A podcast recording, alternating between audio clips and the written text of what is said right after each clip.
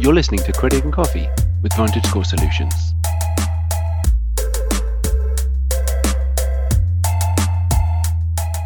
Five mistakes Gen Z make when it comes to credit. If you're part of Gen Z, you've probably heard enough of grumpy baby boomers, Gen Xers, and millennials grumbling about how lazy the kids are these days, or how the younger generation doesn't have a work ethic or has a sense of entitlement. Yes, it's true. The older generations who grew up at a time when college cost a fraction of what it costs today, and renting an apartment in the cool part of the city didn't drain two paychecks, love to talk about how easy young people have it. With rising home prices and huge student loans, it can be hard for Gen Z to get a financial foothold in this world. However, credit is widely available, and if used wisely, can be a tremendous help. As a leader in creating credit scoring models and educating consumers, VantageScore understands that too often young people don't know how to properly use credit. To help, we've come up with a list of some of the biggest mistakes others have made so you can avoid them. Number one, thinking credit is the same as cash. Everyone knows the $4,000 line of credit on your credit card isn't the same as cash, but something happens when people see they can spend $4,000. All sorts of goodies and toys start dancing around their thoughts new clothes, sweet vacations, etc. Don't succumb to temptation.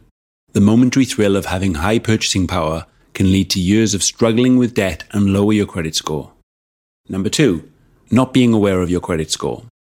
For many, a credit score is a nebulous, abstract thing they never check. If you're not in the market for a home or a new car, why bother? First, your credit score can impact all parts of your life, from apartment rentals to cell phone contracts. Second, knowing your score can help ensure you're on the right course when you do need to make a big purchase, you'll be ready. Number three, opening credit cards just for the rewards. How many times has a store employee told you about all the benefits of opening the store's credit card? Sometimes you get 5%, even 10% off in all store purchases, plus great year end rewards. As tempting as these offers are, store credit cards usually have high interest rates.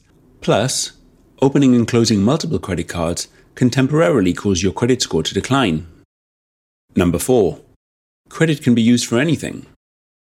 Is your Instagram feed filled with friends on spring break, hiking the Rockies, or sleeping in a hammock strung up between two palm trees? This probably makes you a bit jealous. Don't make the disastrous mistake of thinking your student loans or other specific forms of credit can be used on vacations or other luxuries. Save up for these things, be smart with your money, and in time you'll get there. Number 5. Being credit shy. We've covered some reckless behavior, but what if you're uber responsible, know the perils of credit, and pay for everything with cash or check? When you're ready to establish credit, open a credit card, use it sparingly, and pay it off in full each month. Credit scores are partially based on how responsibly you can use credit. If you show you're able to handle debt and pay it off regularly, using a credit card can actually boost your score. Thanks for listening. For more tips and info, visit VantageScore.com.